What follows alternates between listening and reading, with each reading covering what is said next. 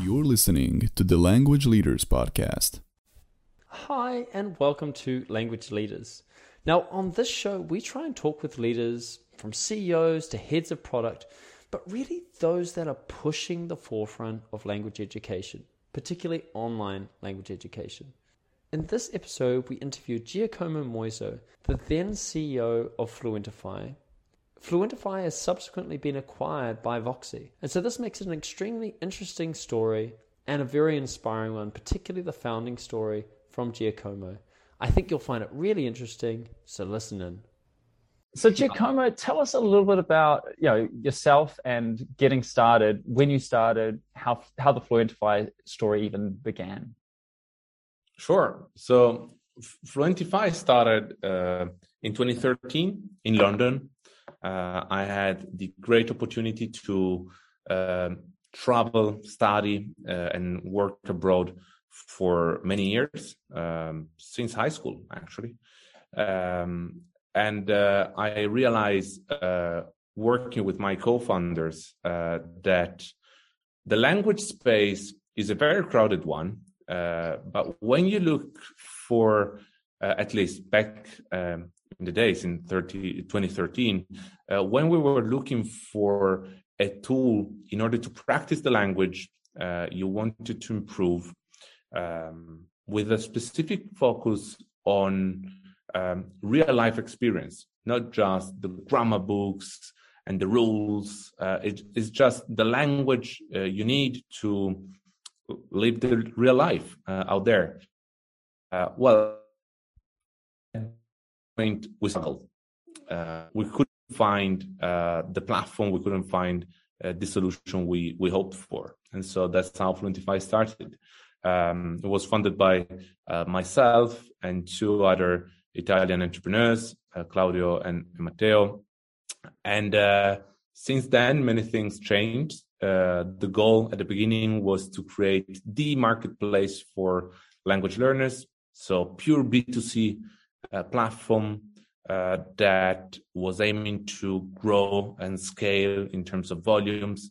Uh, back then, the, the marketplace was eBay. So we uh, sometimes we we refer to our business model to the eBay for language learning, uh, and then things uh, didn't work out as expected. But that's part of the the business life, and um, here we are, um, a B two B player now, focusing on um, we say Southern European countries selling language learning to corporate clients, uh, focusing on live learning experience. So that's exactly what we do. That's why we wake up every day. That's uh, what we fight for. Maybe let's go back to that early experience. What did that feel like when you were starting out? And again, you started out in B2C. Maybe uh, if you can kind of go back to that experience, I think some of our listeners may kind of resonate with some of the challenges that you're having and the thoughts you might have had at that time. Look, when we started, um, we really wanted to be a B2C player. Mm-hmm. And the, the goal was to provide a super high quality experience to as many learners as possible. And the two things many times, not not always, but many times don't match because if you focus on quality and if you focus on volume, when there's a a, a component of uh, humans involved, that's very challenging. Mm. Um, so we very soon realized that we had to somehow look for reducing the quality of our service and the teachers and the vetting process because every teacher on Fluentify was not able to join freely. Uh, I mean, for example, uh, if you look at other platforms like italki that I respect and, and the like, um, there's not a, a super clear uh, path in order to become a teacher. Everybody can can be a teacher on italki. Then you can be verified, and there are many other tools in order to um, reach that level of quality.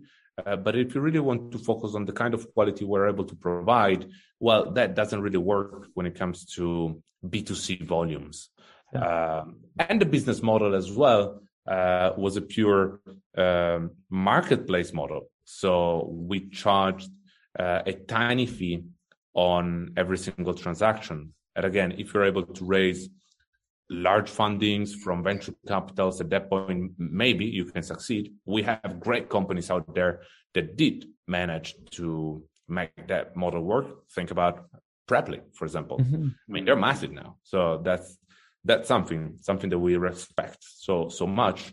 Uh, but in the end, we really decided, and and uh, going back to your question, Alex, that wasn't really a decision we made. It was kind of a um, a philosophy, the way we decided to run our business. We really wanted to keep quality under control. Mm-hmm. Really wanted to being able always to say yes on Fluentify. You'll find the best teachers out there at a right price uh, with a strong background, not just because they're teachers, but because they are business people, they are entrepreneurs, mm-hmm. they are they might study medicals. They they they do have a background that is not just the kind of teacher's background that you could find in a in a language school. Um, and then, as I said, um, it wasn't it wasn't immediate to understand that that model wasn't sustainable. Um, yeah. At the same time, something beautiful happened, as it always happens in business, is that when looking at our students, when looking at the people that were spending uh, more money than others on Fluentify, we realized that there was a common path there. There were young professionals, there were people that used the language to, in order as a they were using Fluentify as a as a business tool rather than a language solution. They wanted to practice for an important meeting. They wanted to mm-hmm. prepare a presentation. They wanted to work on their emails because they struggle with uh, writing in English. So it was clear to us that Fluentify was not really the marketplace we envisioned back then for travelers and uh, let's say B2C uh, students. It was more, it was becoming a business tool. And so we started talking to companies. Uh, we started um, answering requests from entrepreneurs saying, look, I love Fluentify. I would like to buy Fluentify for my coworkers. Um, and you know, guys, that in the startup uh, world, investors always tend to say, be focused, stay focused, don't get distracted. If you do B2C, just do B2C. Don't worry about everything else. The world is full of opportunities, but you just need to focus on one thing. And so at the beginning, every time we received a request from a B2B um, client, from a company, we would say, no, thanks. That's, that's not our, our, our model. We mm don't do B2B. Um, and then at the moment we started to say, uh, don't know, don't know. Let's, let's listen. Let's see. Uh, we realized that there was a, a large opportunity out there uh, that today became uh, 25 as well. Wonderful. I mean, it seems as though it was quite an organic transition.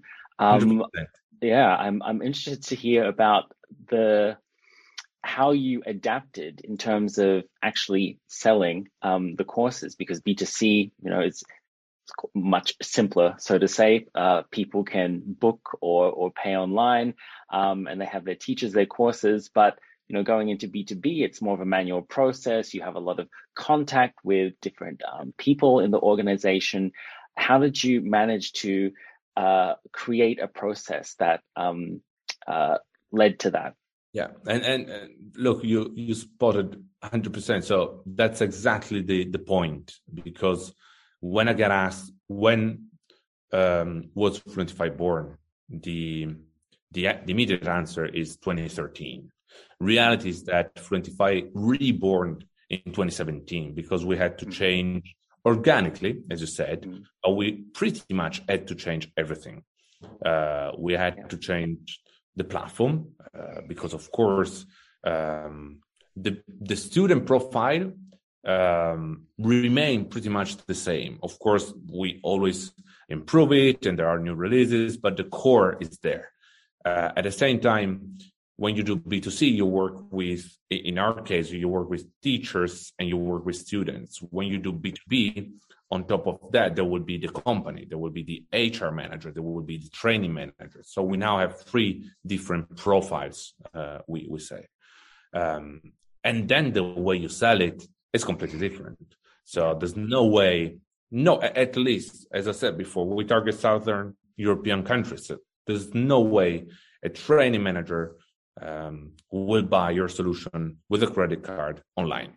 Forget about it. That won't happen ever. so we had to set up a sales team uh, based in strategic uh, cities. Um, people pre-COVID pretended and expected you to, to meet in person, to pitch the solution, to mm. very simply have a coffee, you know, and uh, and mm. chat. Um, still, still happening now. Um, a little bit more on uh, on Zoom coffees, but uh, you feel that at some point that meeting, that in-person meeting, might allow you to um, to grow uh, the revenue with that specific client or just consolidate the relationship. And this is mm. something that when doing B2C, it sounds crazy. I mean, you, you should spend the least amount of time possible with a single student because yes, you should surprise them. The, you know, the wow effect must mm-hmm. be there. But if that wow effect is through technology, it's better. With B2B, it's exactly the opposite. You should always try to get your phone and, and call and have a chat and um, and meet in person. So so yeah, it, we really had to.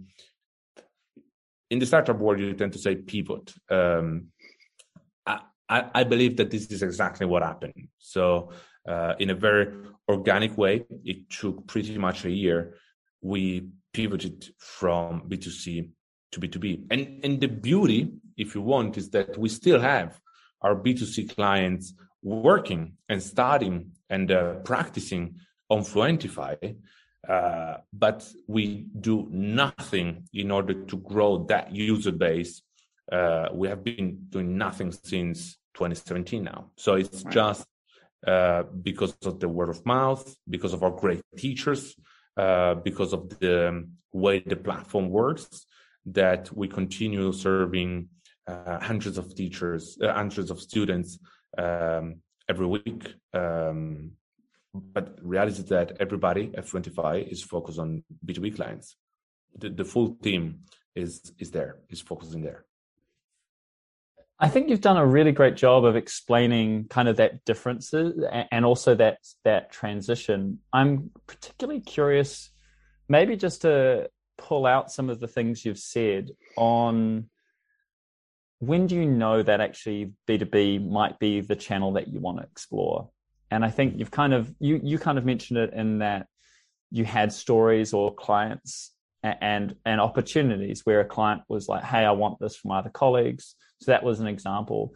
Uh, do you need to, in, in your view, should you be looking out for what's already in your database to to kind of look at that that opportunity, or is it one of those things that you possibly could have worked out before you even started and then kind of really gone on that approach? So I'm just kind of curious.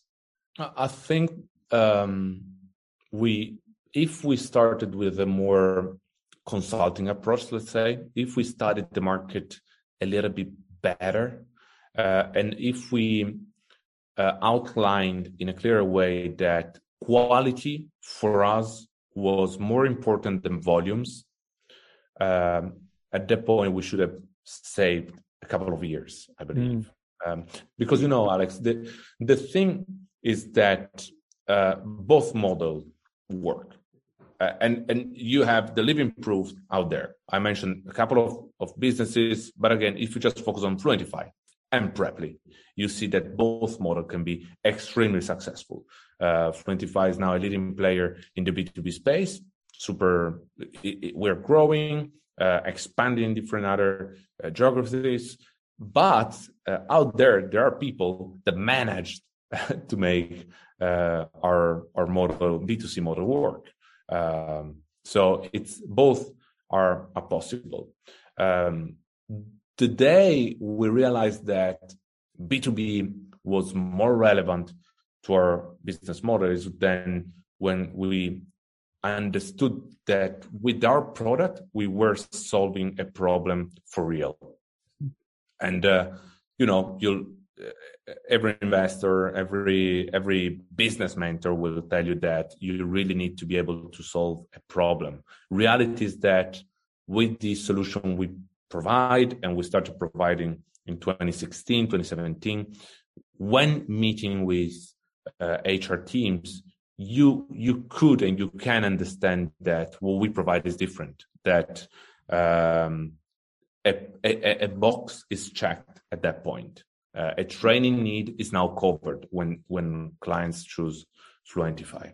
And so um, I think that, that that is the number one question a, a, an entrepreneur uh, should always try to to answer. Um, is the solution I'm providing um, checking that box, uh, checking that problem? Uh, and and I'm not sure we were doing that as much as a B2C provider. Uh, because yes, people using Fluentify were super happy. Uh, we had long time students, but the, the volume was was small. So something is telling me that uh, there was there were other solutions out there that could work that were as much or even better. Now that look you're looking at the market in 2022, would you say it's easier for a smaller business to approach B2B or B2C, or do you think they're equally as hard or as easy? I think they're equally as hard. and, uh, and I'm not even referring to the space we work in, because if you look at the space now, um, it's, it's crowded. It is crowded. I mean, uh, you will find many many small players doing great things but are they are still small. So at some point i do expect there will be some sort of consolidation because it's um it's challenging. And in the end the risk is to fight on prices. And that's not mm. safe. That's not that's not even fair for the people behind the service. I'm not referring to the entrepreneurs. I'm i'm, I'm thinking to the teachers. I mean we should not be incentivize in reducing the prices in order to, to gain more more clients. Mm-hmm. Um, but generally speaking, uh, so if we do not focus on, on language learning, um, I believe that it's equally as hard um, because learning is hard.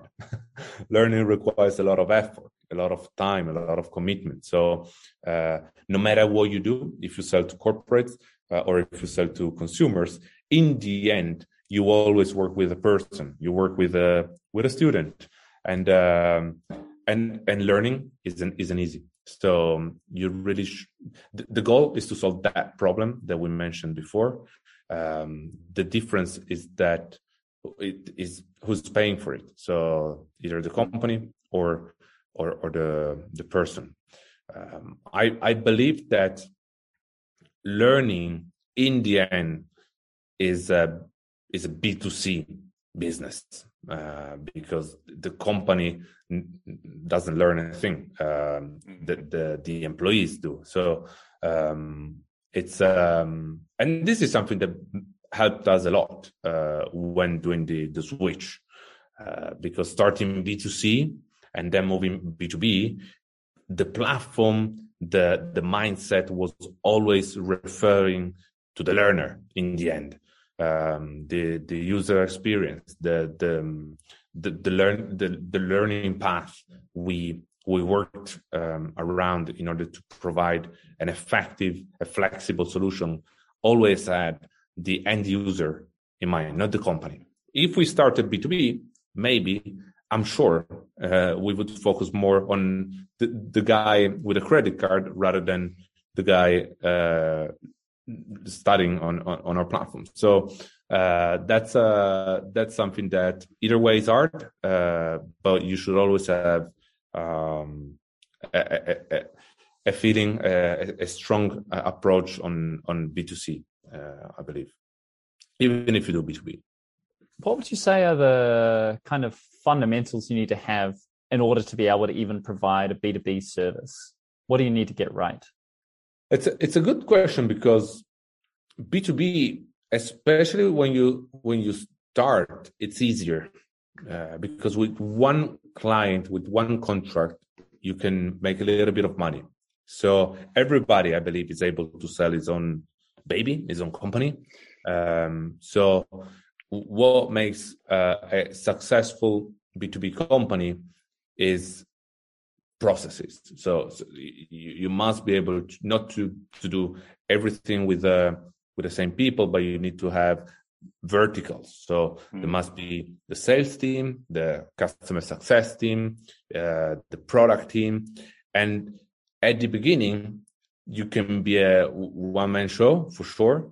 Uh, but in order to scale that, that it's it's hard. Um, B2C is different because per se it, it scales easier. So with a, with a small team, you can do uh, you can serve hundreds, thousands of, of students at a, at a time. So um, it's uh, it's tricky, I believe, B2B because mm. it, it looks easier, especially at the beginning. I believe it is easier uh, if you look at the top line, if you look at revenue. Mm. Uh, but then going from 100k to a million, and from 1 million to 5 million, from 5 million to uh, 10 million, um, it's a it's a different business every time. It's a it's a different structure, different processes, um, and I'm not sure this is quite the same uh, when doing B2C. Right, definitely a lot of uh, reporting involved, uh, a lot of uh, admin in the back end. So it's not just making making sure the students happy, which of course should always be the the, the goal, but you also need to keep the the company happy and the human resources department happy with uh, um, feedback reports, um, you know, quality management. So a, yeah. a, much more 360 degree approach to to B2, B2B. And look, uh, the, the thing that I think it's um, it's risky uh, when doing B2B is to become a consulting firm. That I love consulting, but sometimes you start with a with a product vision, and that product gets destroyed by many requests every company mm. uh, is is coming uh, up with. And the, the thing is that the product in the end isn't there. Every single client has different needs, and in the end, you become a consulting firm. Something that Alex, mm. you did uh, in a great way is to have a solid product that can be customized 100%, but the product is there, is always there. And, uh, and, and there you create value because it's scalable, but it's flexible, uh, and, and it's B2B, really B2B. By the way, you are also a recurring revenue, so it's even better than that. but, uh, so, so, so yeah, that, that's the risk that I see. And, uh, uh, at, at some point, um, you know it's it's easy as i said before it's easy to start uh, but it's also easy to not to not to scale. So that's that's the issue. What recommendations would you have for people when it comes to that sale? Because you're going to be pushed at one point to kind of change your processes to fit a particular organization. And in fact that's a lot of the time what makes a small business get the first client is they are willing to do the thing that a larger customer won't a, a mm. larger player won't want to do because they don't want to bend their processes. How do you sell that? How, how do you get around that? Because it's also like a an advantage and a disadvantage i guess. Look alex i think you're you're a better position to answer that question because learned you. That's that's exactly what you do great. Um, something that we did is so the, the secret sauce there is being able to say you, you need two things. You need great salespeople and you need an in-house tech team because a good salesperson will always say yes, but at some point is convincing you that the thing that you are asking is not exactly what you need, uh, but the thing that you need is the one that us as um, industry expert have already uh, worked on and can be some sometimes customized but the reality is that you probably don't need that. You don't even need that. Um, still you need to be able to listen to the market uh, to the clients and to the feedback. So whenever you understand that there's a feature that you're missing or whenever you find an opportunity you must be quick uh, and the internal tech team can can allow that. Um, so the, the two things must work uh, very very well together.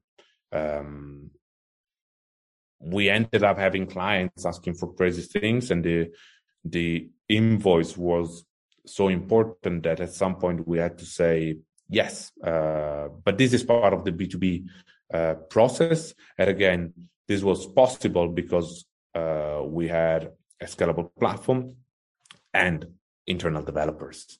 Um, the risk is there, Alex, and uh, we we know that very well, um, especially at the beginning when you do uh, rely on very few clients. Um, it's hard to say no. Uh, it's mm. it's hard. It's a risk. It's literally you, you put your business at risk uh, when you say no because on the long term that doesn't make sense on the short term, I need to pay bills. So you know, exactly. it's it's a, it's a the, the balance is uh, is it must be there. What would you say is the difference between like, or at least the kind of balance between marketing and sales with B two B? Is it more about effectively the salesperson is the marketer because they're the ones that do the door knocking, or is marketing a bigger thing than people realize? Like, how do those two things go together? to at Fluentify, uh, when, and this is not true for everybody out there, uh, when we discuss marketing, we think about two things. One is lead generation. So it can be either inbound or outbound. Uh, but this is this does pay off in the very short term. So it's a uh, it's kind of been uh, you have a goal and, and, you and you get the leads. That that's it uh, on the on the longer term, it's branding, it's brand awareness, and that's that's really what makes uh, a company um, strong, recognized, and positioned in the in the relevant market. Uh, in between, again, at Fluentify, there's very little. Uh, for example, we don't do paid ads uh, because it's a it's a it's a massive word. Um, it's a it's a crowded one, as you said before, and many times the perception out there is that you you already know a solution. You're not looking for a solution. Everybody has been bombarded by the Duolingo and the Babbel and the many many solutions that we, everybody knows. Um, so it's uh, it's something that we don't do we rather invest in brand awareness or leads. And th- those two things, I, I, one is the opposite of the other, I believe.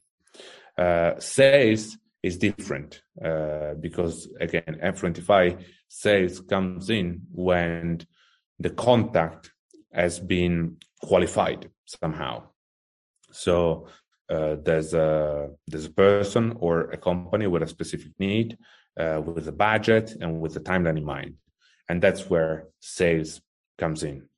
Um, we do think that when you provide a solution that is around learning, um, talking sales isn't exactly what um, what you really want to do. It isn't uh, in the client's interest. Um, at least in my mind, when when you think about sales, it's uh, it's the it's the US guy uh, with uh, super strong sales processes that will ask you twice every question and uh, will call you at the end of the day say look my manager allowed me to do x um, percent in discount if you sign tonight. So that, that to me that sales. And it's beautiful when you sell a software. It's beautiful when you sell something that doesn't have a human component, doesn't have a learning component at, at center. We rather define ourselves as learning consultants because that's what we do when we're meeting with a client. Um, we start asking questions rather than uh, pitching a solution because in the end, every company is similar but different. Um, we find companies saying, look, we want to provide language learning as a benefit uh, because we believe language learning is important. It's an international company, and we want our employees to uh, interact freely uh, among different uh, departments and, and, and, countries. That's beautiful. And then we have companies saying, "Look, we have a new CEO. Uh, is from abroad, and he must be able to speak our language. So there's no time in in in there. So let's let's do everything we can in order to to reach that goal um, no matter the cost, no matter no matter the effort. So you see, there's not there's not one solution. There's no mm-hmm. um, pricing isn't always there. So it's a uh, it's really uh, a consulting service that we provide. Of course, knowing that we have a strong product behind, because the product in the end is the same.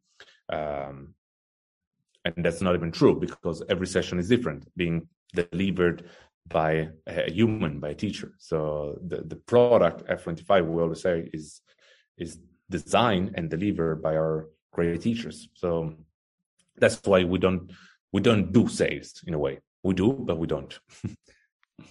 and I'm kind of curious as well, what would make a good so I'm just thinking if if somebody's like, hey, I'm I'm thinking that B2B is something I'd actually be really good at, what would be the ingredients they would need to have to be good at selling that service? So we've kind of obviously talked about platform, we've talked about um, you know marketing and sales, and you talked about uh, branding is something that builds over time, but it's not necessarily the you know paid ads necessarily isn't going to kind of solve the problem, which means that you might need to go to the places that those customers are, or you might be relying on your salespeople to do the, I think, cold outreach and that kind of thing and sort of build relationships that way.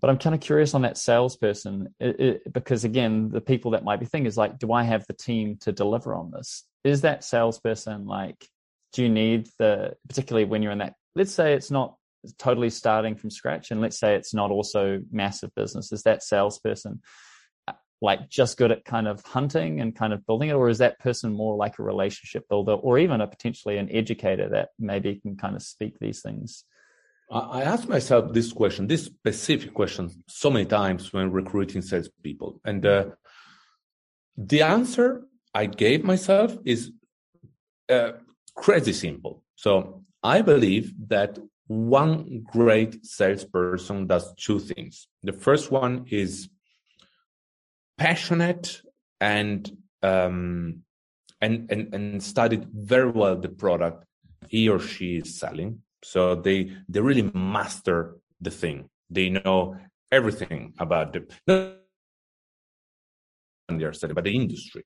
They know um, where they stand. Uh, they know why the solution they're providing is better than the others and they also know what others are able to do and provide better so that this is this is the number one thing they must be learners of the industry and the service and the other thing is that they must be um, always reliable and always punctual. So uh, a, a, a, bad salesperson will always say yes and will always say uh, will always provide an answer if they, even if they're not sure about that thing.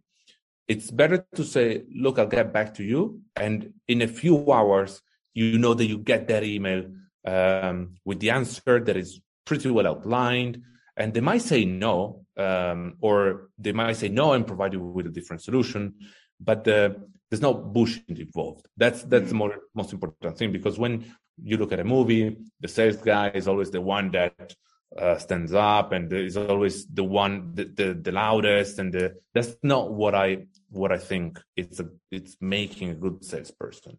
It's just two things. They they know what they're talking about and uh, and they you know that you can rely as a client you can always rely on that person everything else is secondary. So everything else is uh, can be helpful, of course, uh, but it but doesn't make a huge difference. Great words of advice.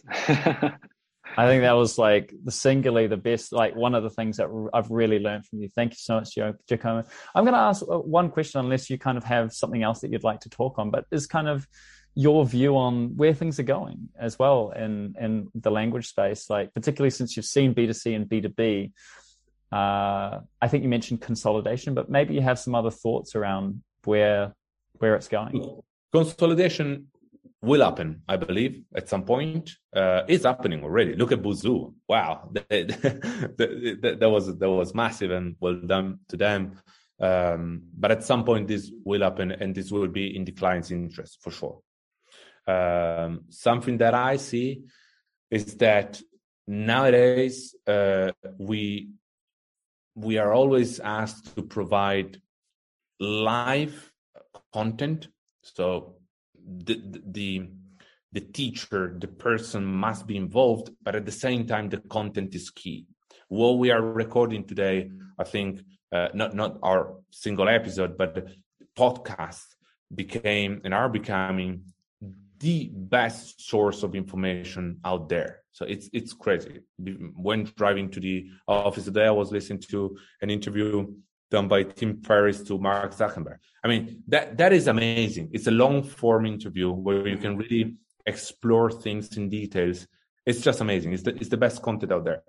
It's it's it's hard, not because it's hard to reach Mark Zuckerberg, but it's hard. To, it, you, each of us don't have much time in order to to do that, uh, and also it's it's difficult to select the correct content. So I'm expecting the next learning company to to fix that that problem, to select the best content out there, to somehow provide it in a short form version, uh, and then being able to expand on that when necessary, but at the same time not becoming the next uh, Duolingo, the next Babbel, because that's mm-hmm. that's been done already.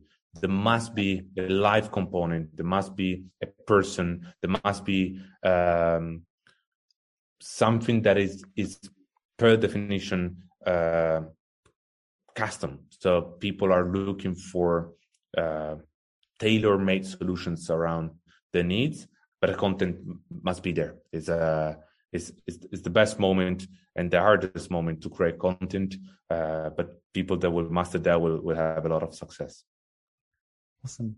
Giacomo, I think we can uh, finish there. I'm going to quickly just uh, mention kind of what we've been through today. We've talked about your journey from B2C to B2B. We talked about your decision making process and how you looked at your own customers and then you were able to see you know a thread there that you really pulled at and then really went wholeheartedly into the B2B process. We talked about how there are some really significant differences between those and knowing what you're selling. Particularly, you talked about kind of reporting processes. I really liked how you talked about that um, balancing act between marketing and selling. And you had a fantastic point on the kind of sales ingredients you need to be successful. Uh, and then finally, some some great words of advice uh, at the end there around uh, where we're going, and uh, and it's a very exciting space to be in still. So thank you so much for that, Giacomo.